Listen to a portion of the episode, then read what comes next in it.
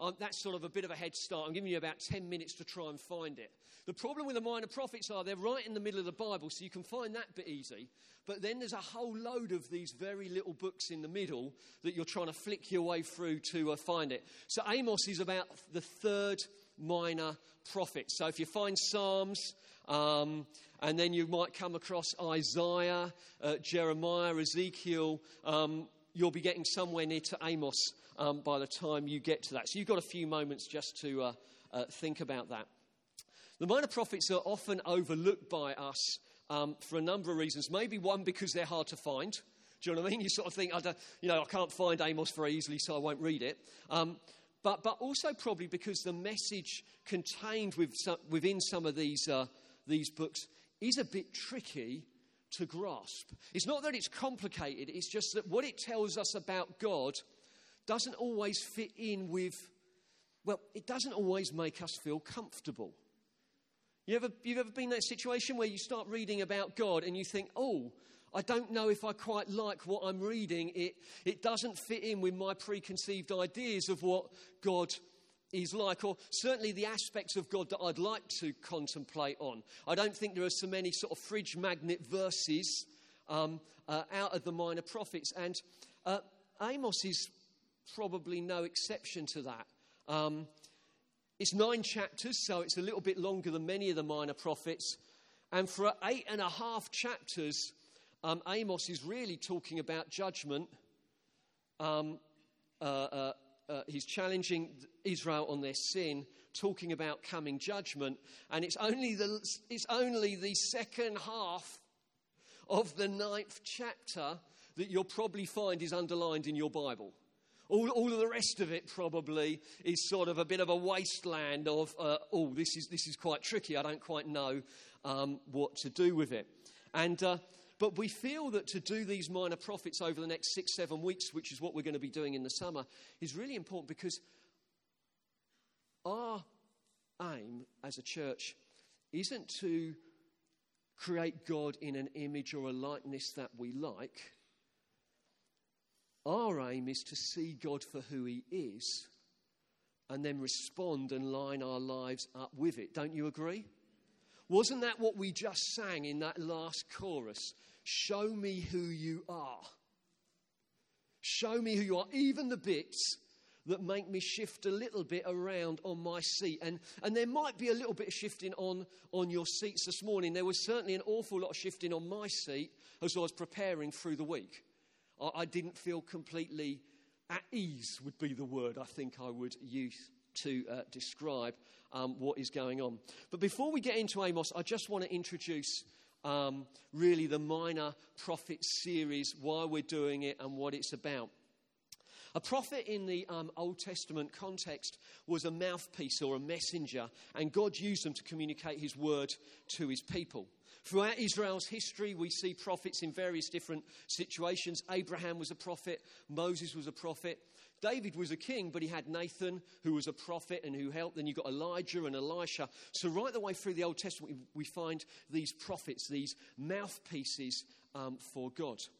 Prophets weren't usually saying anything new, they were reminding Israel and Judah of what God had already said in the Mosaic covenant. So God, God revealed himself through Moses, through the Ten Commandments, through the, the other writings around it. And the prophets were always drawing Israel and Judah back to what God had said to start with. Because within the Mosaic covenant, you have got blessings and promises when Israel obeys, but you've also got curses and judgment when Israel don't obey.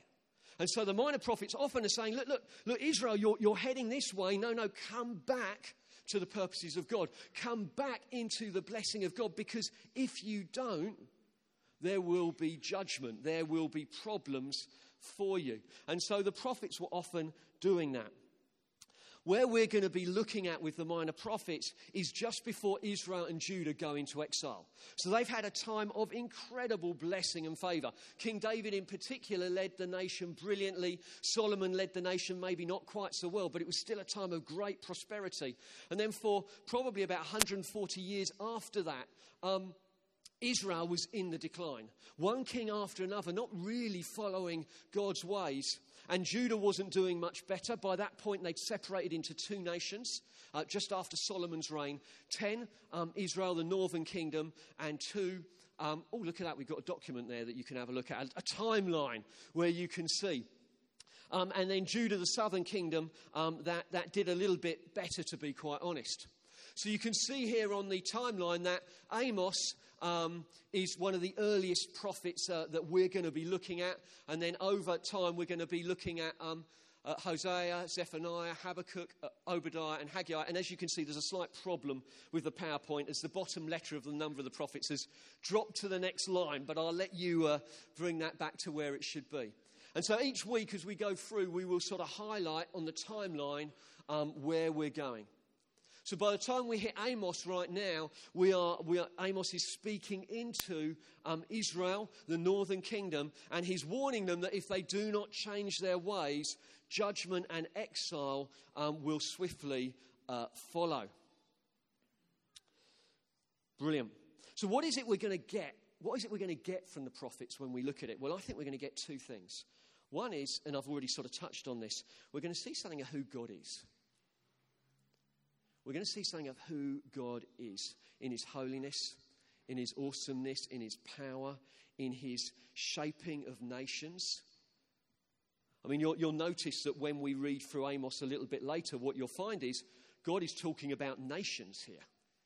And I think it's not a bad thing for us, is it, as a church, as a people, for us to remember that the God that we worship is the one that shapes nations. He's on the throne. Even with the whole EU changes, you know, with Brexit, with changes in the conservative leadership, all of those things that are going on over the course of this week and over the coming months, we worship the God who is sat enthroned in heaven and he shapes the nations. So when we pray into those things, and I want to encourage us to be a prayerful church in this way, we, we, we, we pray into the one who is sat on the throne, the King of Kings, the Lord of Lords. He does what he chooses. And I, I want to encourage you with that because that is an anchor for our prayers. Even if things seem to be going wrong, he's still sat on his throne. God's not panicking. He's not worried. He's not thinking, oh, I didn't see that one happen he, he knows what is going on, and uh, it's good for us to remember that in what we're doing. So I think we're going to see something of who God is, but we also see beautiful shadows of the gospel as well. And we're going to see that at the end of Amos too um, when we're looking um, at that. So that's a little bit of a, a, a focus on the series. What about Amos in particular? Like I say, I don't think this is going to jump straight to the top of your reading list. One commentator said if there was one word to describe the book of Amos, it would be no. No. Not a very long word. Not if we're totally honest. Is it a word that we like to hear? Any of you like to be told no? Um, I, I, I don't. You know, there's instances and situations where I'm thinking carefully, I'm working it out. How am I going to ask for something? And I've got it all planned out. I go and ask, and someone says no, and, and you get that sort of sinking feeling on the inside. Or I've got four boys. They don't like to be told no. You know, Dad, can we polish off all the. You know, Chloe's away this weekend. I mean, it's to be honest, it's a bit chaotic. Please, please pray for me that we are all still alive by the time we get when she gets back this evening. But, but, but boys don't like to say no. Dad, can we eat all the ice cream in the freezer? It doesn't need a lot of discussion. No, you can't. Um, Kids don't like to hear the word no. We probably don't like to read bits of the Bible where God says no. And particularly, you know, if you know, we love reading bits of the Bible where we read about God being a God of love. And you may even in your mind right now be thinking, well, if God's a God of love, he would never say no to me, would he? Of course he would, yeah. Yeah. There are times when he'll say no to you, like I would say no to my boys because I love them. But it's so important that we see these things. So, nine chapters speaking into the earliest part of Israel and Judah's history. Let's just turn to Amos 1, verses 1 and 2. To put your minds at rest, I'm not going to be reading all nine chapters. Um, just in case any of you are worried, thinking about your Sunday lunch. We're just going to pick out a few passages on the way through. What I want to do is just give you a brief overview of Amos, and then there's just two takeaway moments, two takeaway points for us to think about and apply, um, and then I'll leave it with Paul to work out where he wants to go at the end. God bless you, Paul. I'm going to go to Bexhill. So, the words of Amos, who was among the shepherds of Tekoa. Amos wasn't a professional prophet. There were professional prophets in the day. Amos wasn't, he was a farmer. God spoke to him, God arrested him. He lived in the southern kingdom of Judah in Tekoa. And he was speaking about things that he was seeing in the northern kingdom, Israel, which he saw concerning Israel in the days of Uzziah, king of Ju- Judah, and in the days of Jeroboam, the son of Joash, king of Israel, two years before the earthquake, all set in history. And the Lord, and he said, The Lord roars from Zion, utters his voice from Jerusalem, the pastures of the shepherds mourn, and the top of Carmel withers. This is a time of uh, great prosperity for Israel. Israel's enemies are dis- distracted with internal problems, so they're not really focused on Israel. So they are doing very, very well financially. The problem is, this is leading to them oppressing the poor. So, one of the major themes we're going to see through this book is the fact, actually, that the rich within Israel are oppressing the poor and doing unjust things so that they remain rich. I don't think they're worried about the poor staying poor, but they are worried about them staying rich. And so they are um, oppressing uh, the poor. They're also compi- combining the worship of God with idols. So they still worship God, but they've added in a few of their own twists and turns um, as well uh, into it. But because of their great prosperity, they are assuming that God is blessing them. So they're getting a number of things wrong worshipping other gods, oppressing um, the poor, getting involved in some other stuff as well that they shouldn't do. But because financially they're all right, they're assuming that God is blessing them. And we find here in uh, verse 2 this um, opening thing of, of God, as it were, coming in on the scene. And he says, The Lord roars from Zion. And in a, in a way, this is repeated time and time again through the book this picture of God like a roaring lion. A roaring lion just before he devours his prey. This, this lion roaring out in a say, change your ways, change your direction, change what you're doing, because if you don't, you will be devoured. You will be devoured. And so there's this picture of this um, roaring lion. So Amos brought a really unpopular message. Israel didn't want to hear this at all. It was a very unpopular message. It was so unpopular to the point by the end of the book, and I'm you can read this at your leisure. At the end of the book, the top priest in Israel comes to Amos and tells him to stop prophesying and go back to Judah. And, and Amos was pretty full on in his response. Apologies if this offends anyone, but this is what gets prophesied over him to the priest. His response, to, his response is to prophesy that the priest's children will be killed, his wife will become a prostitute and that he'd be taken back in, he'd be taken into captivity. Now, the, part of the reason I'm, I'm sharing these things is um, I, I want to challenge us out of a safe, secure, bland mentality of how we view God, because the God that we worship is the same one here. Yeah? And we're going to find some themes coming through through this. Amos doesn't hold back. I don't think we'd invite him to be one of our visiting speakers. Amos is split into three sections. The first one is God's judgment of the surrounding nations. I think there might be a, a map to go up. Uh, it's a little bit small, but the sort of uh, sort of browny colour in the middle is Judah block of blue above is the kingdom of Israel, and around it are all the nations of Israel. And the first couple of chapters basically is God through Amos declaring judgment on those surrounding nations. And I can, I can hear Israel cheering. That's great. The baddies are getting what they deserve. But then it gets a little bit closer to home, and Amos starts to declare judgment on Judah. And then last, he starts to declare judgment on Israel themselves. Chapters 3 through to 6 then are basically Amos um, expanding that judgment on Israel. It says in Amos chapter 2, verses 6 to 8 Thus says the Lord, for three transgressions of Israel and for four, I will not revoke the punishment, because they sell the righteous for silver and the needy for a pair of sandals. Can you imagine putting someone into slavery for a pair of shoes? That's, that's what Israel were doing. Those who trample on the head of the poor into the dust of the earth, they turn aside the way of the afflicted. So they are oppressing the poor. God hates that. A man and his father go into the same girl. So sexual sin. They were falling into that as well. So that my holy name is profound, profaned. They lay themselves down besides every altar on garments taken in pledge. They are worshipping other gods along with Yahweh, the true God. And in the house of their God, they drink the wine of those who have been fined. Israel, although had this outward veneer of worship to God, internally were a real mess and had gone a million miles away from God.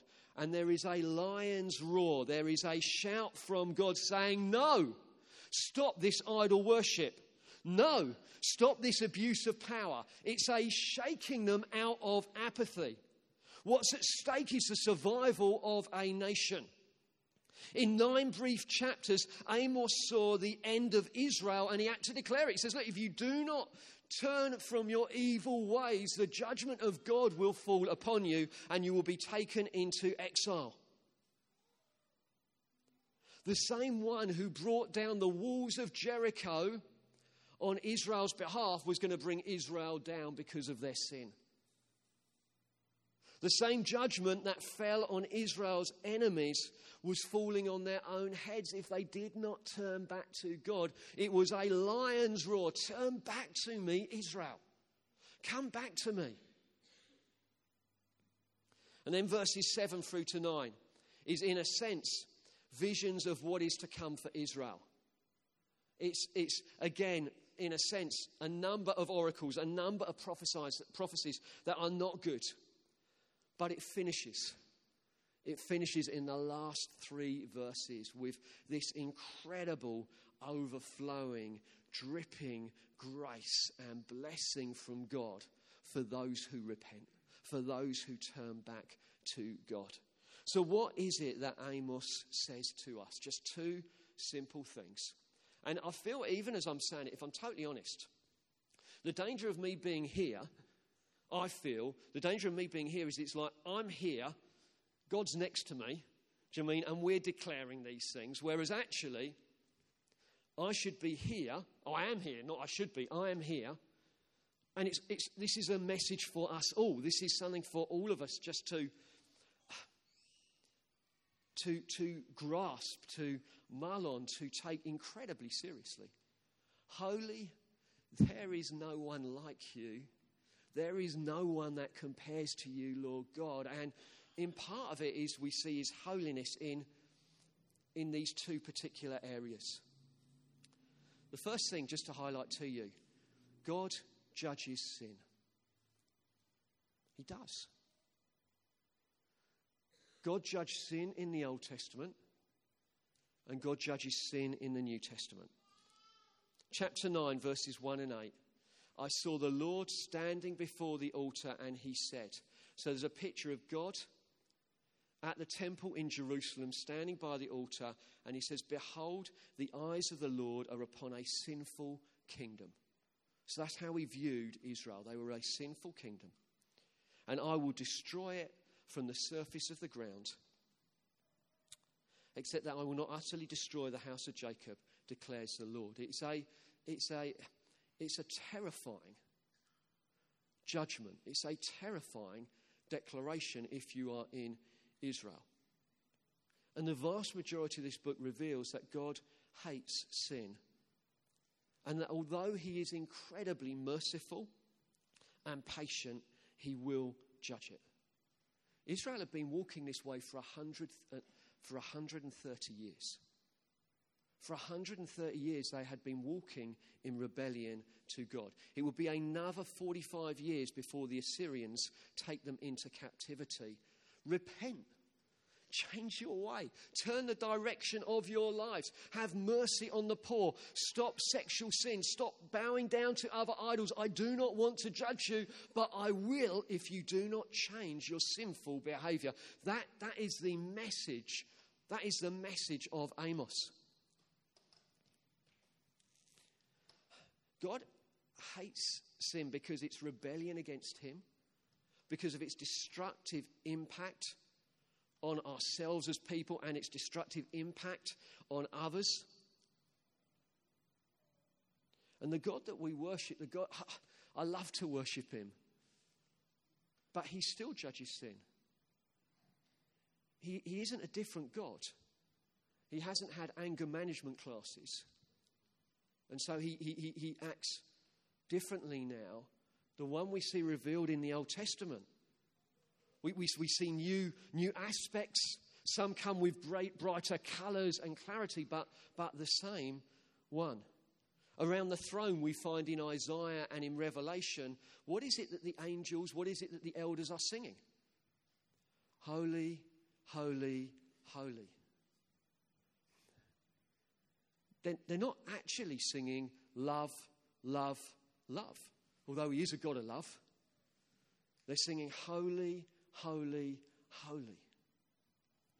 And when they, when they come, what is it? They cast their crowns before him because there's something of the otherness of God that we pick up in Amos that makes our frail humanity shake a little bit and go, oh, this doesn't feel incredibly comfortable to me.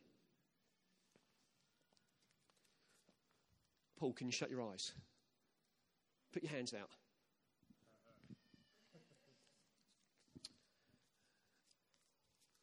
You'll see that? Yeah? Just what do you, what do you feel? What, what, what do you sense? Tell me something about what you've got in your hands. I thought you meant what was on my mouth. It's a microphone. Um,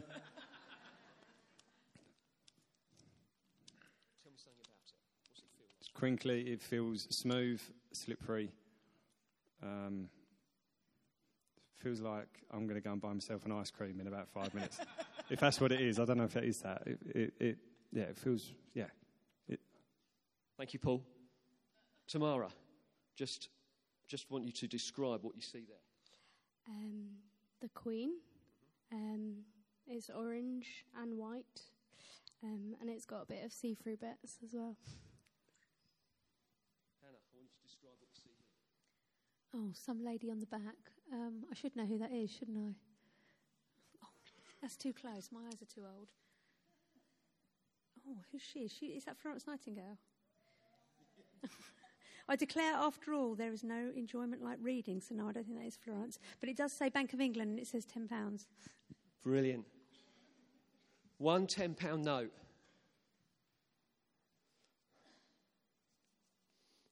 It feels smooth, it feels plasticky, it's, it's, it's, I can go spend it on an ice cream. Picture of the Queen, it's brown, it's purple or browny white colour. It's got Florence Nightingale. No, it hasn't. It's got someone else on the back. It's got £10 written on it. Um, all different descriptions, but all describing a £10 note. I may look there and go, I don't like the picture of that lady on the back. It should be a picture of me. Don't you agree? A picture of me on the back would be a much better thing. If I take the picture off the back of the £10 note, I can't use it. I can't spend it. I can say, well, the Queen, I'd like a younger picture of the Queen on the front doesn't really suit me. I'm a younger person. I'd like a younger picture of the Queen on the front. You, you may think it's too small. I lose it. I want a bigger £10 note. No, all of these attributes make up this £10 note. And if you start taking any of them away, it no longer becomes a £10 note. You cannot use it for what it was designed for. It isn't a £10 note. And there is such a danger for us that with God we can look at certain aspects and attributes of God and we say that is what God is like. and we ignore the ones that are slightly less palatable or more difficult to understand or get our minds around. But in the end, what you end up doing is not describing God, but an idol made in your own image.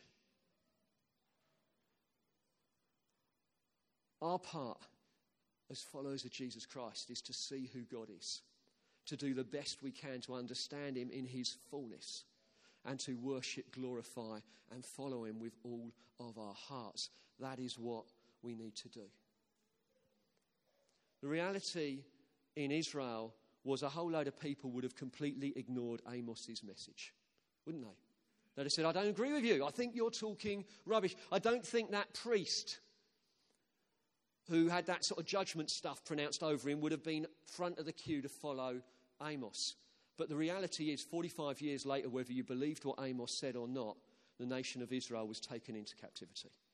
Those who believed what Amos said, those who didn't, everyone went into captivity. In 45 years' time, for every single one of us, whether you believe that God judges sin or not, whether you believe God is holy or not, whether you believe He is a God of love or not, not all of us, but some of us will be standing before Him. And for the rest of us, we will be following on soon behind.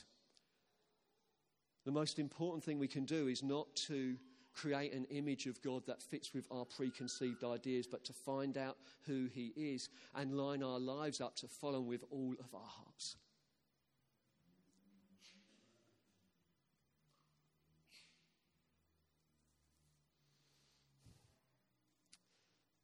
You may think it's just Old Testament.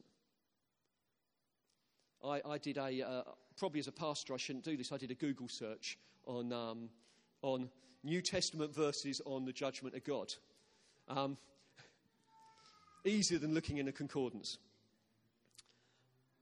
I was amazed how many times Jesus spoke about judgment. How many times he does. Here's a couple Matthew 12, 36, 37. I tell you, on the day of judgment, people will give an account for every careless word they speak.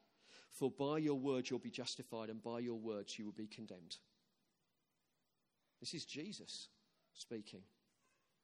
Luke 13, verse 3 No, I tell you, but unless you repent, you will likewise perish.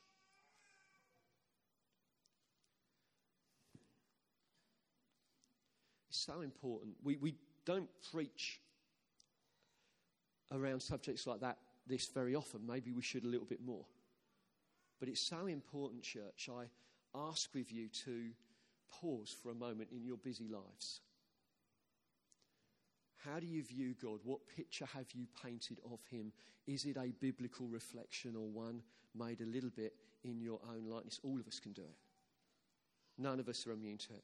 And then, lastly, just as I uh, finish, the other aspect that you get, and we haven't looked at this at all, but the other aspect we get is that God saves the repentant.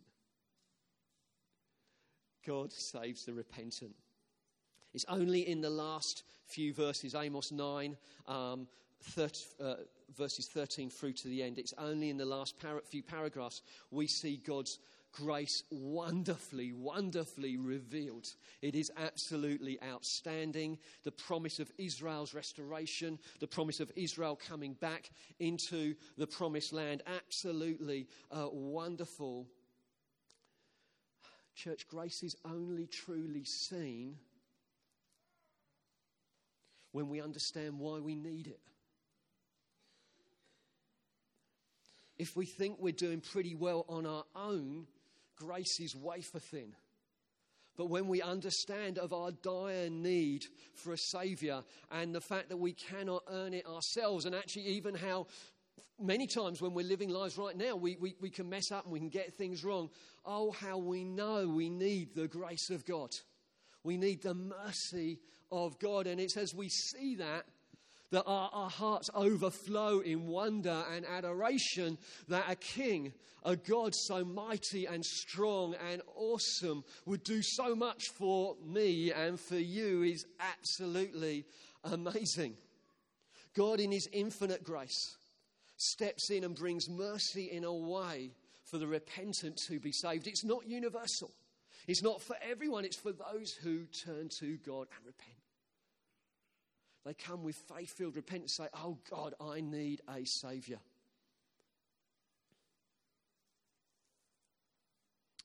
Romans 3 22 to 24. For there is no distinction. This is in the New Testament. For all have sinned and fall short of the glory of God. And we are made right with God by his grace as a gift through redemption that is in Christ Jesus. The reason Jesus came wasn't to show us a better way to live, it was to save us from our sins. And the fact we were celebrating that he is risen on high shows that it worked. He won. He was victorious. He, he, he did it. The God that we see revealed in the Old Testament, he loves us passionately. So that he sent his one and only Son, that whoever would believe in him would not perish, but have eternal life. But as we come before him, we come with reverence. We come carefully, knowing that the God that we worship is a consuming fire. He was then and he is now.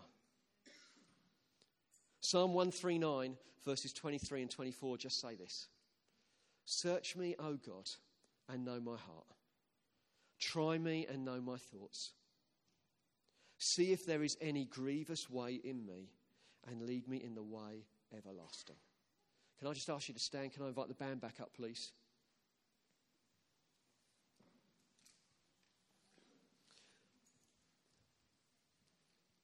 I know it's warm. If I could just ask you just to give just the next five minutes of utmost attention.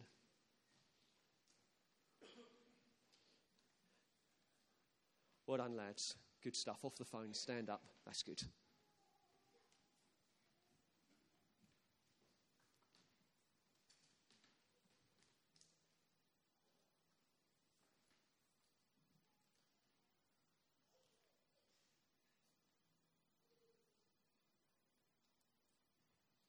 For by grace you have been saved through faith. This is not your own doing, it is a gift of God. Lord, Father, I just want to say thank you for sending your Son to die for us. Lord, when we deserve nothing but judgment, you revealed your Son to us that we might believe upon him and be saved. Lord, we thank you for grace upon grace upon grace. But right now, we stand here together as a people and we just want to join with David. Lord, we say, Oh God, would you search our hearts? If there's anything in our lives, Lord, that displeases you, that doesn't line up uh, with your agenda, I pray, would you, even now, would you reveal it, Lord God? That we might put things right, that we might repent, that we might turn to you, that we might follow you with fresh vigor, fresh determination by your Spirit, in your grace. We ask for that in Jesus' name. Amen. I think what we're going to do is we're just going to use a song to respond in worship, and then Paul will take it from there.